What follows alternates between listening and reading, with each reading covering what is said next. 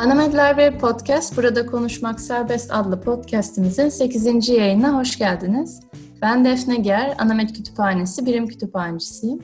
Anamed Library Podcast'te bugünkü konuğumuz Koç Üniversitesi Vehbi Koç, Ankara Araştırmaları Uygulama ve Araştırma Merkezi Birim Kütüphanecisi Duygu Kevser Karadağ ve sohbetimizin konusu Ankara'nın belleği ve kamu.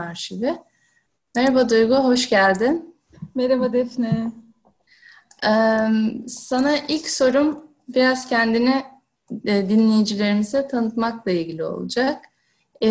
Eğitimin, iş deneyimin ve sonrasında VKAM'a e, VKAM'da çalışmaya başlangıcın nasıl oldu, nasıl gelişti? Ee, tabii. Ee, ben Hacettepe Bilgi ve Vergi Yönetiminden mezun oldum e, 2011 yılında. Ee, daha sonra biraz e, Milli Kütüphane'de çalıştım. Çok kısa böyle 3-4 ay bir e, kataloglama projesi adı altında. Oradaki süreli yayınların güncellemesini yaptık. E, yeni gelen kitaplar vardı, onları katalogladık vesaire. Böyle bir kısa bir kütüphanecilik e, deneyimim oldu. E, daha sonrasında VEKAM'a başladım. E, 2011'in sonu gibi, Aralık ayı gibi. Orada ilk başta proje bazlı başladım e, oranın arşivinin ve kütüphanesinin düzenlenmesiyle ilgili 6 aylık bir proje olarak başladık. E, tabii bayağı bir iş vardı. E, hem işler uzadı, arşivde çok fazla kaynak var. Aynı şekilde kütüphanede e, nadir kaynaklar vesaire var. E, süreç uzayınca orada devam ettim. Bu 6 aylık proje 1 yıl, 2 yıl derken en sonunda 2014'te de e, kadrolu olarak, birim kütüphanesi olarak e, çalışmaya devam ettim. Yüksek lisans eğitimi e, tamamladım. Sonrasında e, 2019 yılında yine Hacettepe Bilgi ve Belge Yönetiminde dijital kürasyon ve müze üzerine çalıştım. Birazcık daha farklı bir alana yani aslında müzelerde yeni yeni bir bilgi merkezi olarak kabul ediliyor. Farklı bir alana kaydım. E, onun dışında bu şekilde başladı ve kam sürecim. Yani kütüphaneden arşive, arşivden müzeye hoş bir geçiş aynen, olmuş. Aynen öyle oldu. Çok farklı mıydı peki? Hani kütüphane deneyiminden sonra arşive girmek yani farklıysa nasıl bir farklılıktı? E, tabii ki çok farklı. E, yani arşivde e, çok farklı türde materyalle karşılaşıyorsunuz. Farklı tanımlama alanlarıyla karşılaşıyorsunuz. Farklı standartlar. E, ve hı hı. hani eğitim sürecinde daha doğrusu o yıllarda bizim çok almadığımız, görmediğimiz birçok şeyle karşılaşıyorsunuz. E, zaten iş pratiği apayrı bir şey oluyor. Onu görmüş oldum. E, müze daha da bir başka tabii. E, arşivden müzeye kaydığımda düşündüğümüzde yani objelerin fotoğrafları, onların tanımlama alanları, yani müze nesnesinin bir böyle bilgi kaynağı olarak tanımlanması çok bambaşka ve hani yeni çalışılan, yeni üzerinde durulan alanlar. E, o nedenle benim için güzel bir deneyim oldu. Peki konumuz arşiv olduğundan bize e, Vekam arşivinin tarihçesinden kısaca bahsedebilir misin? Nasıl oluştu bu arşiv ve nasıl gelişmeye devam ediyor? Ee, tabii. Ee, aslında e, çeyrek asırlık bir arşiv var diyebiliriz. E, VEKAM'ın kuruluşundan bu zamana kadar 26 yıllık bir süreç var. E, ve VEKAM ilk 1994 yılında kurulduğunda e, bu arşiv ve kütüphane oluşturularak kuruluyor. Bir araştırma merkezi olarak tasarlanıyor. E, ve çok geniş bir arşivimiz var. Hı hı. E, hani Ankara'da başka hiçbir yerde ulaşılamayacak kaynakların olduğu, özellikle nadir kaynakların olduğu, hani bu çok e, önemli, değerli. Hani e, aslında e, birebir orijinal kaynakları bulundurmak. E, arşivi iki çatı altına ayırıyoruz biz VEKAM'da. Ee, Ankara Arşivi ve Vehbi Koç Arşivi diye. Tabii öte yandan yeni bir e, çatı olarak da ekleyebileceğimiz e, obje koleksiyonumuz var. E, ve kama bağlı bir e, evimiz daha var bizim. Ankara Bağevi olarak geçiyor. E, oranın da bir koleksiyonu var. Envanter çalışmaları e, bu yıl içinde tamamlandı. E, bu kayıtların bir kısmı dijital olarak erişilebiliyor. Daha önce bir projede e, Koç Üniversitesi dijital koleksiyonlarına yüklenmişti. Ankara Bağevi koleksiyonu diye. Tabii şimdi çalışmalar tamamlandı. Geri kalan materyaller de muhtemelen yüklenecek. Yani aslında üç alanı da ele alabildiğimiz bir e, VEKAM arşivi var. Totalde 13-14 koleksiyonumuz var. E, bunlara hem VEKAM üzerinden hem de Koç Üniversitesi dijital koleksiyonları üzerinden bütün araştırmacılar erişebiliyor. Tabii açık erişim olması çok e, iyi oluyor. Hem bizim açımızdan hem de araştırmacılar açısından her yerden ulaşabiliyorlar. Ee, Ankara evet o anlamda çok yani e, güzel bir iş yaptığımızı düşünüyorum. Özellikle bugünlerde. evet evet haklısın özellikle bu e, evde kaldığımız süreçlerde. Ee, Ankara arşivinde çok çeşitli türde materyalimiz var. Fotoğraf, kartpostal, gravür, harita, belge, e, kurumsal yazışmalar. E, yani bunları çeşitlendirmek çok mümkün. Böyle bir efemera çatısı altında düşünebiliriz. Hı hı. E, tabii buna bağlı olarak da çeşitli koleksiyonlar var. Onun yanı sıra Vehbi Koç arşivini de kendi içinde iki ana çatıya ayırıyoruz. Bir tanesi Vehbi Koç'un daha böyle kişisel bir arşivi olarak tanımladığımız zamanında 1930'lu e, yıllarda Ankara'daki ofisinde kullandığı temel böyle ofis büro malzemelerinin işte zarf açacağı olsun, ondan sonra işte e, masa isimliği ya da işte kalemler vesaire gibi böyle daha ufak kişisel eşyalarının e, olduğu bir arşiv var. E, aslında bu arşiv daha büyüktü. Ben ilk VEKAM'a başladığım süreçte bunun düzenlemesiyle başlamıştım. Geri kalan daha kişisel böyle kıyafet, şapka tarzı filan malzemelerini Tadberkan'ın müzesine göndermiştik. Bizim VEKAM'da daha küçük hani hem kendimizin yönetebileceği hem de koruma açısından düzenleyebileceğimiz bir kısmını bıraktık. Sonuçta o tarz malzemeleri hani bir e, uzman bir kişinin, bir konservatörünün e, gözetiminde olması gerekiyor. O dönemler yoktu bir konservatörümüz. Şu an var tabii. Bu açıdan da iyi oldu bizim için. O zaman ee, koleksiyonun koleksiyon bir kısmı İstanbul'da, bir, büyük bir kısmı ama Ankara'da, Bekan'da. Ee, evet evet, Vehbi Koç koleksiyonu o şekilde. Bir de gazete küpürleri var. Aslında koleksiyonun büyük bir kısmını da o oluşturuyor. Ee, bu da 1956 ve 1996 yıllarını kapsıyor. Vehbi Koç'un sekreteri Suzan Hanım e, tutuyor bu e, gazeteleri. Daha doğrusu hepsi küpür değil, bir kısmı ana gazete gibi. E, aklına gelebilecek birçok gazete var. Yani bu karikatür dergilerinden tut da normal gündelik gazetelere kadar Suzan Hanım her şeyi arşivlemiş. Bunları böyle klasörlerde saklamış. Kimisinden birkaç kopya saklamış hatta. İşte bulamadığının bazılarının fotokopisini çektirmiş vesaire. Çok güzel bir arşiv tutmuş. Bunların düzenlemesini de yapmıştım ben ilk Bekam'a başladığımda ve bu da bayağı geniş bir koleksiyon oldu. Bunların yaklaşık 8 bin civarı dijital olarak sistemde. Çünkü bunlar orijinal 8 bin civarı. Kopya olanları biz e, koymadık sisteme. Onları da yine e, elimizde tutuyoruz.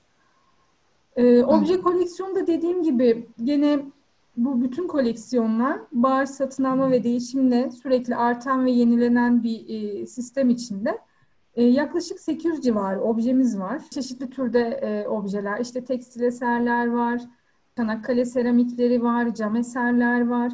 E, ve bunlar eğer bir gün fırsatın olur gelirsen e, Ankara Bağ Evi'nde e, birçoğu sergide.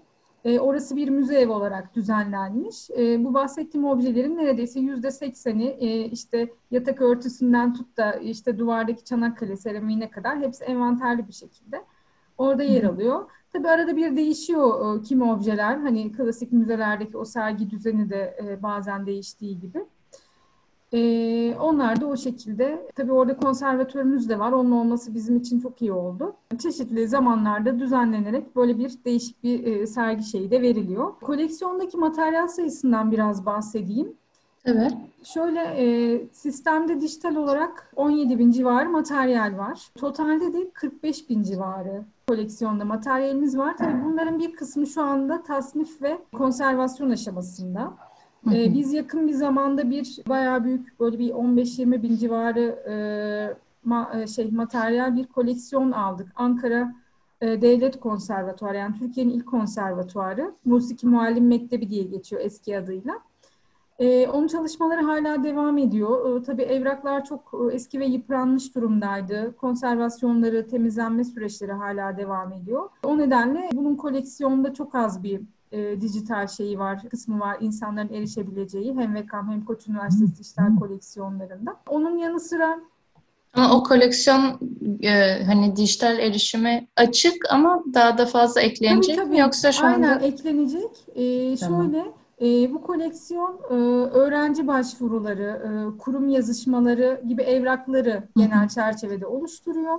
1929 yılından 56 yılına kadar öğrenci başvuruları var. Tabii yine bu süreç aralıklarında kurum yazışmaları, işte kuruma alınan malzeme e, belgeleri, faturaları, işte posta çekleri vesaire gibi e, türde belgeler var. Tabii bunlar hem konservasyon aşaması oluyor öncelikle. Ön bir temizlikten geçiyor. Yani aslında sistem bu şekilde yürüyor. Genel olarak aldığımız bütün malzemelerde sadece e, bu koleksiyon üzerinde anlatmayayım. Genel konuşayım bu anlamda. Tamam. E, bir fotoğraf ya da bir belge alıyoruz mesela e, bir müzayededen ya da bir bağış yoluyla. E, ilk başta konservatörle bakıyoruz. Hani bunun ön bir temizliği ya da ön bir düzenlemeye ihtiyacı var mı? Hı hı. Varsa o onu öyle bir süreçten geçiriyor. Bu ön temizlik nasıl olabiliyor? Yani işte böyle bir toz alma, işte silme ya da işte ufak bir yapıştırma, ekleme gibi. Tabii burada şey çok önemli. Orijinalini hiçbir şekilde bozmuyoruz.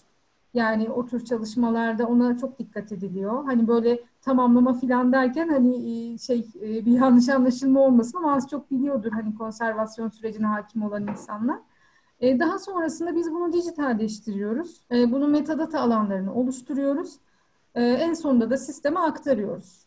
Bütün evraklar için böyle bir sürecimiz geçiyor. Tabii bu musiki muallimde de hala temizlenen, işte çok uzun işlem gören malzemeler olduğu için Süreç ister istemez yavaş ilerliyor ama tabii her yıl e, belli bir miktarda sayı elimize geliyor. E, Ceyda Hanım konservatörümüz. Ceyda Hanım'dan geliyor. Biz de o süreçleri yürütüp onları sisteme ekliyoruz.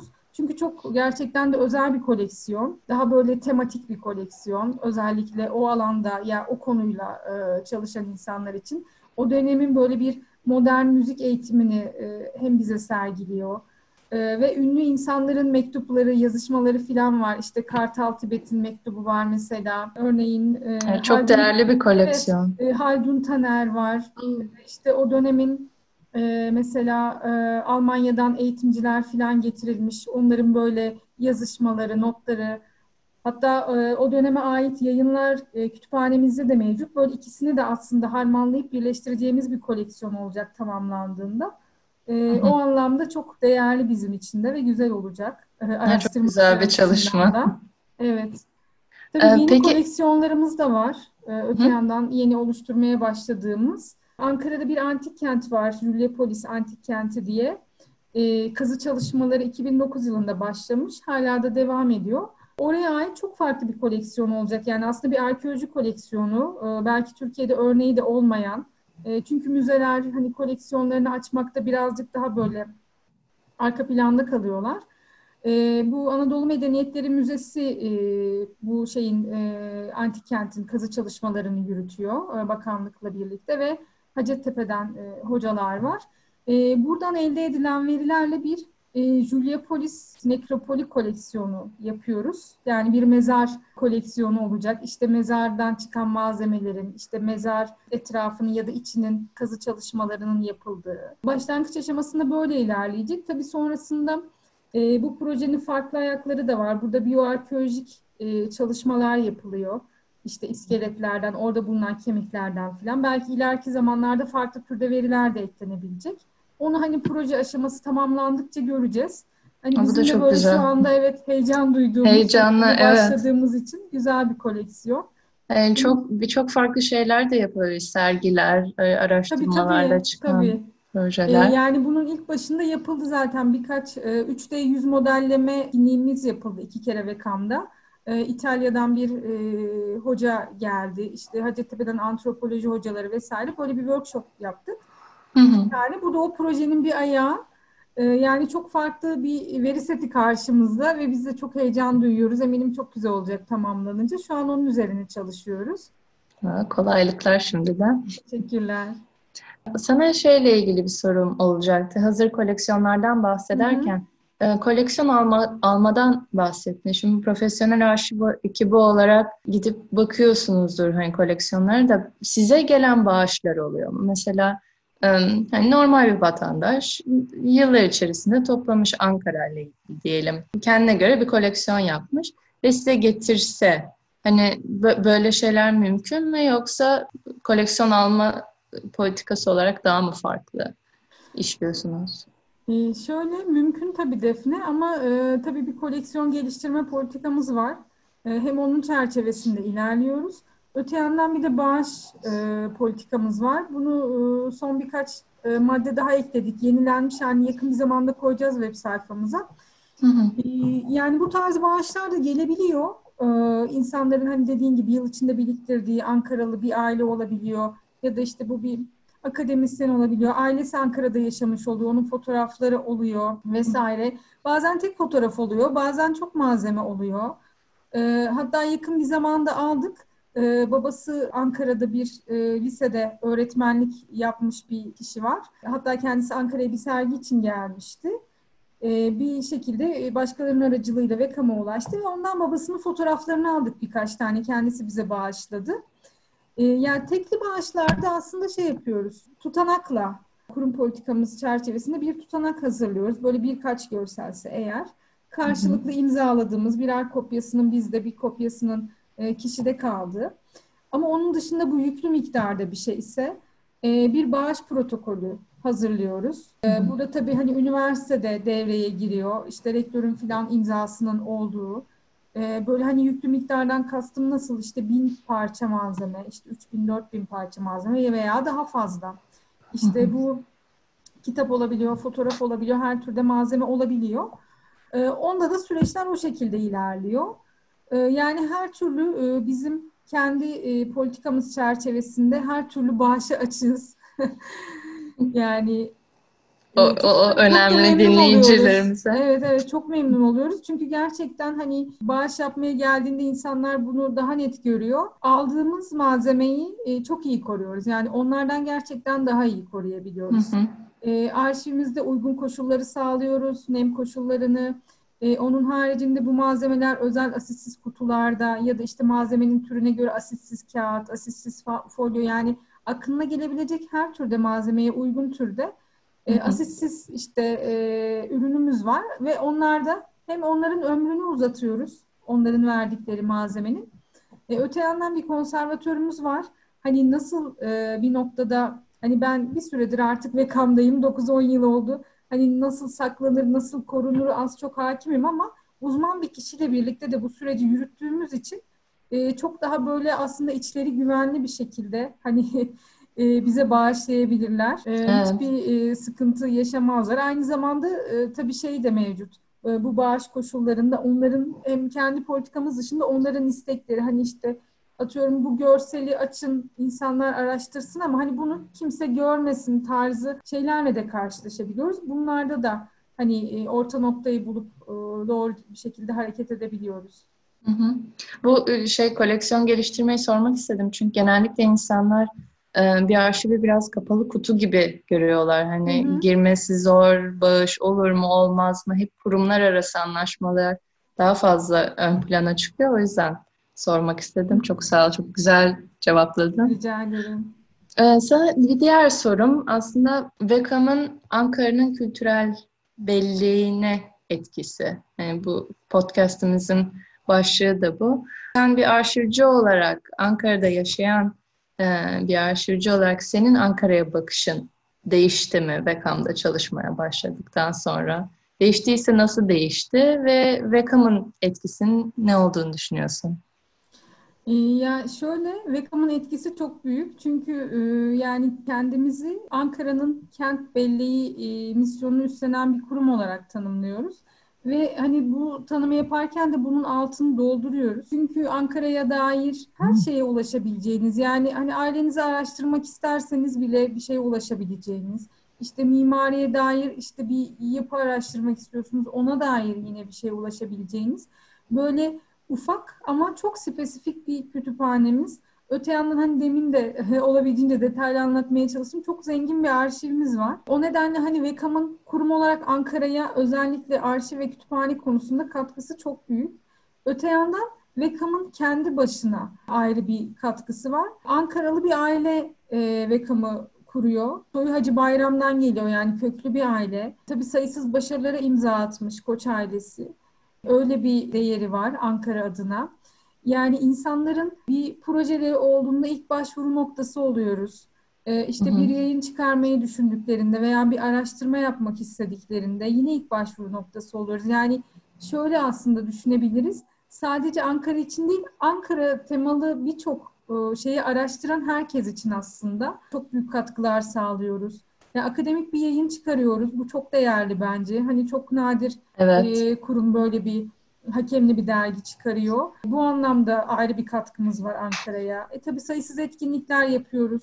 Yani gerek e, fiziksel gerek online. E, o anlamda çok değerli olduğumuzu düşünüyorum.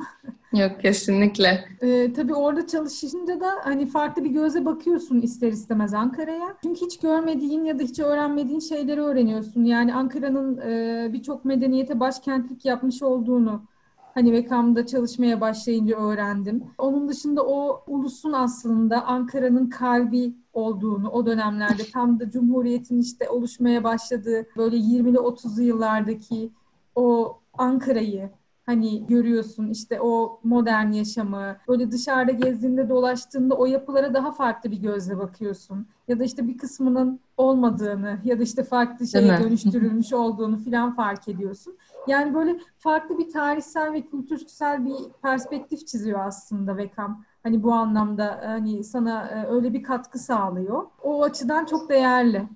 Ya kesinlikle yani dediğin gibi farklı bir gözle insan bakıyor. Bütün bu belgeleri okuduktan ve gördükten sonra. Sana bir etkinliklerden bahsettin. Etkinlikler yaptığınızı söyledin. Ee, onunla ilgili bir soru sormak istiyordum. Hani Vekam arşivini daha geniş kitlelere ulaştırmak için ne, ne tür çalışmalarınız oldu? Ve hani özellikle arşivler, kütüphaneler kapalıyken e, birkaç çalışmanız oldu ve basına da yansıdı. Onlardan biraz bahsedebilir misin? E, tabii e, yani pandemi öncesinde tabii e, çok fazla etkinlik yapıyorduk özellikle de fiziksel e, anlamda. Arşiv açısından baktığımızda sergilerde çok fazla kullanılıyor arşiv. Ya hem Vekam'ın kendi yaptığı sergilerde e, birkaç örnek vereyim. Bunlar bayağı ses getirmişti. E, bir Şehir Kurmak Ankara diye bir sergimiz oldu. Aynı zamanda kitabı da basıldı. İstanbul'da filan da çok fazla hani e, işte dergilerde, gazetelerde haberleri çıkmıştı. E, burada arşivden çok fazla malzeme kullanıldı. Çünkü 1923-1933 Ankara'sını tam o yeni şehrin kurulduğu, zaten yeni şehri e, tasvir ediyordu. O dönemler şimdi Ankara'nın aslında merkezi olarak tanımlayabileceğimiz Kızılay e, yeni şehir olarak geçiyordu. E, hı hı. İşte hem böyle e, yeni yapı ev tipleri, işte e, kurumsal yapıların artması vesaire tam o ekseni e, canlandıran bir sergiydi. Maketler filan da yapılmıştı. Onları sergiyi e, iki mimar, e, ODTÜ'den iki mimarla e, yapmıştık hocalarla. E, o anlamda e, çok fazla etkisi oldu. Yine bir soft sergimiz yapılmıştı. Tarihi Dokumak Bir Kentin Gizemi Soft diye. E, bu da Rahmi Koç Müzesi'nde yapıldı Ankara'da. Soft da Ankara'da üretilen bir kumaş. Ankara keçisinden daha doğrusu. Onun yününden üretiliyor. İşte kumaş olarak kullanılıyor farklı e, dallarda kullanılıyor. Onunla ilgili bir sergi oldu. İşte İstanbul'dan çeşitli müzelerden eser getirildi. Biz yine arşivden bir sürü görsel kullandık. Ankara keçilerine dair kitaplarımız var. Nadir kitaplarımız. O eski dönemleri anlatan. E, oradan malzemeler kullanıldı. E, onun yanı sıra arşiv özellikle uluslararası projelere de katkı sağlıyor. Bir e, 2014 yılında bir e, Low Cloud projesi vardı. Hacettepe Üniversitesi ile e, yürüttüğümüz bizim de e, malzeme sağlayan kurum olarak e, yer aldığımız bir e, proje vardı. E, bu da Avrupa Dijital Kütüphanesi'ne veri aktarımı, Europeana diye e, bir sistem. E, buraya yaklaşık arşivden bin tane kayıt aktardık. E, bu tabii bizim açımızdan çok güzel e, ve ses getiren bir proje oldu. Hala kaynaklara erişim var. Herkes erişebiliyor. Uluslararası bir kitleye aynen, de hitap aynen. eden o anlamda, bir proje. O anlamda çok e, iyi oluyor. E, tabii dergimiz var. Dergide makalelerde çok fazla kullanılıyor arşivden görseller. E, onun yanı sıra projeler sonucunda arşiv materyali eriş, e, elde ediliyor ve bunlar bir koleksiyon oluyor. İşte bu bahsettiğim Jülyopolis onun dışında e, şu an dijitalde sivil mimari yapı envanteri diye bir koleksiyonumuz var. Bu da yine bir sivil mimari bellek projesi sonucunda e, oluşturulan bir e, koleksiyon. Yani bunlar sayıcı o kadar çok ki ben böyle Evet, yakın birkaç kesinlikle. örneği, örneği vermek istedim. Hani çok da e, şey uzatmamak adına. Çok iyi yaptın çünkü ben de bir yani biraz takip ediyorum ama şimdi senden dinleyince gerçekten aslında ne kadar çok olduğunu duydum. Hani benim takip ettiklerimin aslında çok küçük bir kısmı olduğunu öğrendim. Ee, tabii şey var mesela e, Ankara manzaraları diye e, yakın zamanda o da online erişime açılacak bir koleksiyonumuz olacak. Bu da yine bir proje sonrası oluşacak. Ee, Ankara'nın 1950'li dönemlerinden itibaren çizilmiş manzara resimleri, ressamların işte e, tabloları. E, tabii bunlarda e, kimi telif sorunlar ister istemez tablo olunca oluyor. E, görselde bazı kaynaklara erişim sağlanamayacak belki telif problemi çözülemezse. Ama Hı hı. özünde insanlar koleksiyona girdiğinde e, birçok veriye ulaşabilecek. İşte e, işte yılına, tabloyu yapan kişiye, işte bu tablo hangi sergilerde kullanılmış ya da işte bu tabloda nasıl öğeler yer alıyor filan vesaire gibi. E, bu Hı hı. proje e, bir sanat tarihi, e, postdoc bir sanat tarihi araştırmacımız yürütüyor. E, biz de arşivsel ayağını yürütüyoruz. O anlamda bu da bayağı arşiv anlamında güzel bir e, Evet. çalışma oluyor. E, tabii pandemi sürecinde fiziksel şeyi artık kenara bırakınca online işleri birazcık daha hızlandırdık. Dijital sergi yaptık bu süreçte. Hı hı. E, iki tane dijital sergimiz oldu. Biri Ankara Musiki Muallim Mektebi'ni anlatan bir sergi.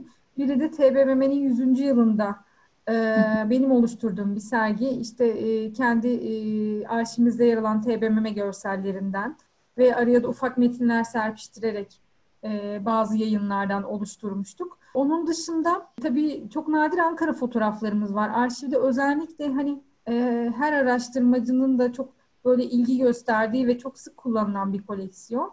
E, yine bununla ilgili haberler yapıldı. Hürriyet'te e, haberlerimiz çıktı. E, Evet. Ankara fotoğrafları ile ilgili. E, o da tabii bizim açımızdan çok e, iyi, güzel bir şey oldu. Hani bu süreçte Hı hı.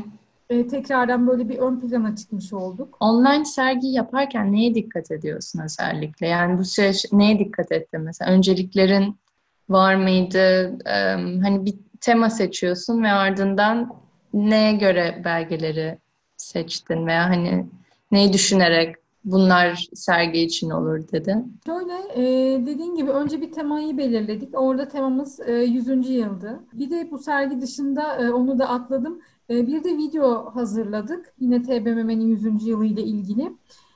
E, tabii şimdi çok fazla görsel var meclisle ilgili. Öncelikle hani e, şeye yıl olarak bir sıralama attık temadan sonra. Daha sonrasında tabii bu e, hani düzenleme ve yerleştirme işinde e, başka arkadaşlarımız da devreye giriyor, yardımcı oluyor. Biz yani işin birazcık daha nasıl diyeyim şey kısmındayız. Üretim kısmındayız. Onlar da yaratım kısmında. Anladım. Öyle dijital sergi öyle iki ayaklı olarak düşünebiliriz. Çünkü altta Hı hı. işleyen bir IT tarafı oluyor ister istemez. Ee, işte temayı belirliyoruz. Daha sonra yıl olarak e, düzenliyoruz. Tabii şey de çok önemli. Hani insanları çok da boğmamak gerekiyor. Hani bunu belli bir Evet, bir sayıda- denge meselesi var, Evet. evet. Evet, belli bir sayıda sınırda tutmak gerekiyor. Ee, yani yıldan sonra benim ikinci baktığım hani görsellerin açısı oldu açıkçası. Hani Hmm. önden çekme, yandan çekim işte e, mesela meclis fotoğraflarında tören fotoğrafları da çok vardı işin içinde. E, ya da işte hani o dönemler orası bir merkez hani bir hem de açılışın verdiği bir şey olduğu için herkesin orada bir toplanma şeyi olmuş. İşte hep bir ahali toplanması ya da bir tören toplanması. İşte bunları bir sıraya koydum e, kendi içerisinde. Tabii beni en çok zorlayan araya metin serpiştirme kısmı oldu. Ee, önce biraz hani bunu nasıl ilerletsek, acaba araya slogan mı koysak, sadece görsel mi koysak, orası biraz düşündürdü. En sonunda böyle kitaplardan, e, bunlar e, Vekam yayını olan kitaplar vardı. Onlardan bir ve birkaç sergi kataloğundan örnek aldım. Onlar bana çok iyi kaynaklık etti. E, hem hani uzman kişiler tarafından hazırlandığı için ne metinde bir yanlışlık olabiliyor ne de hani yanlış bir e, editoryal bir yanlış da yapmıyorsunuz. O anlamda iyi oldu. Sonra onları bir düzene oturttuktan sonra dediğim gibi arkada o yaratım kısmını yapan e, arkadaşlarımız da serginin yayınlanma işini e, üstleniyorlar. Evet, O anlamda kendi- böyle bir e, birbirini takip eden bir süreç e, evet, çıkıyor. tam tam bir bütün aslında. Hem kaynaktan evet, evet. yararlanıyorsun, hem arşivden hem de işin teknik kısmı IT'de. Evet, evet, evet. Bayağı parçadan, dominant. parçadan bütüne doğru gidiyorsun. Aynen, harika. Ee, bu konular, konuya paralel şey soracaktım. Araştırmacılar normalde kütüphaneyi ve arşivi nasıl kullanıyordu? Şimdiki durum nedir? O konuyla ilgili güncel bir bilgilendirme belki yapabiliriz. Ee, şimdi şöyle, önceki durumda eskiden hem kütüphane kaynaklarına hem arşiv kaynaklarına online erişim vardı.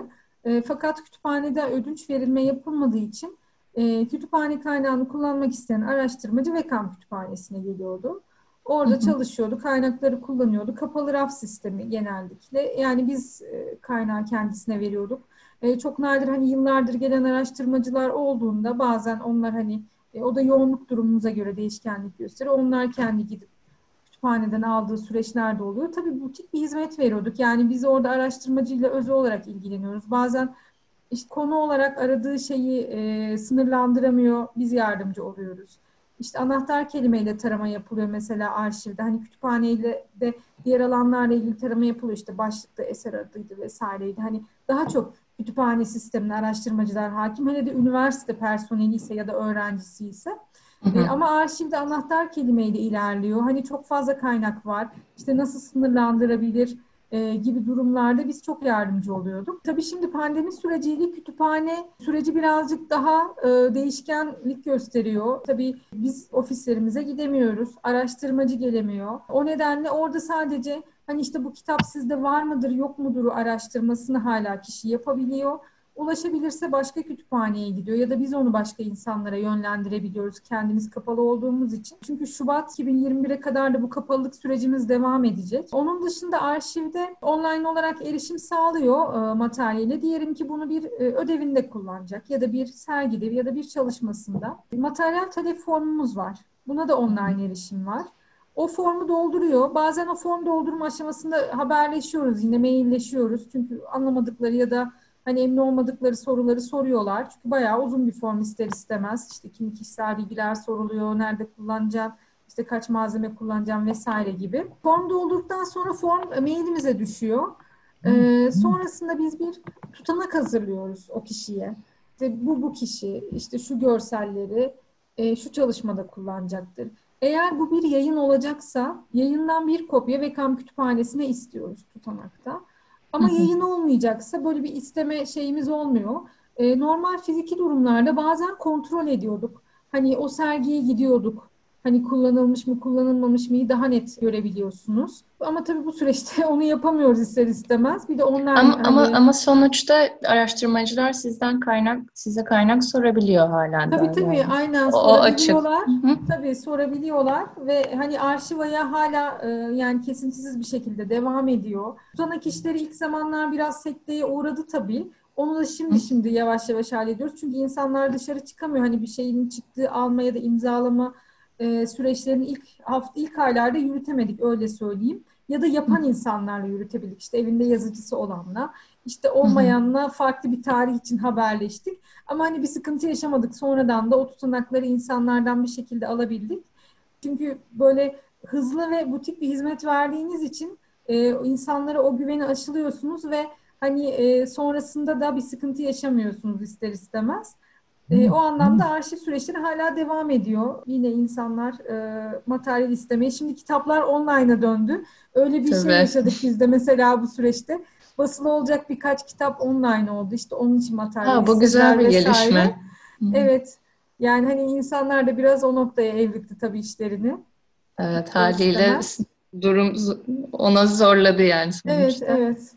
Peki e, bu e, pandemi döneminde sen nasıl işlerine devam ettin? Hani arşiv ve kütüphane uzmanı olarak senin evden çalışma deneyimin nasıldı? Ee, ya ilk haftalar biraz tabii sudan çıkmış balığa döndük.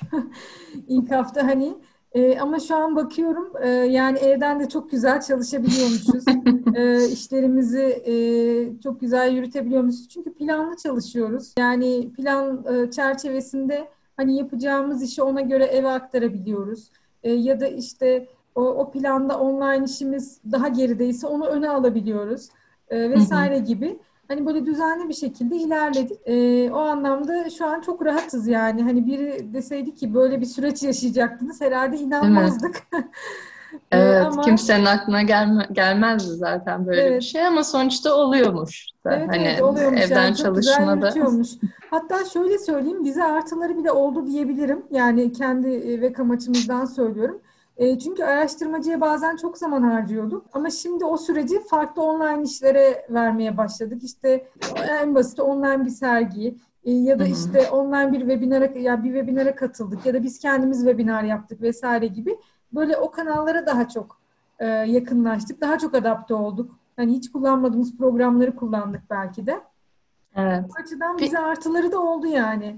Evet. Kullanıcının gelmesi çok güzel bir şey ancak bir şekilde de online'a geçince geçince de hani dinleyici kitlesi bir şekilde artıyor ve insanlar tabii, sanki tabii. daha fazla hani ulaşabiliyor. Aynen daha um, çok kişi hitap edebiliyorsunuz yani hani biri gelmeyince gelmiyor o gün ama hani o etkinlik o iki saat aralığında çok fazla insan girip çıkabiliyor yani hani. Evet, evet kesinlikle.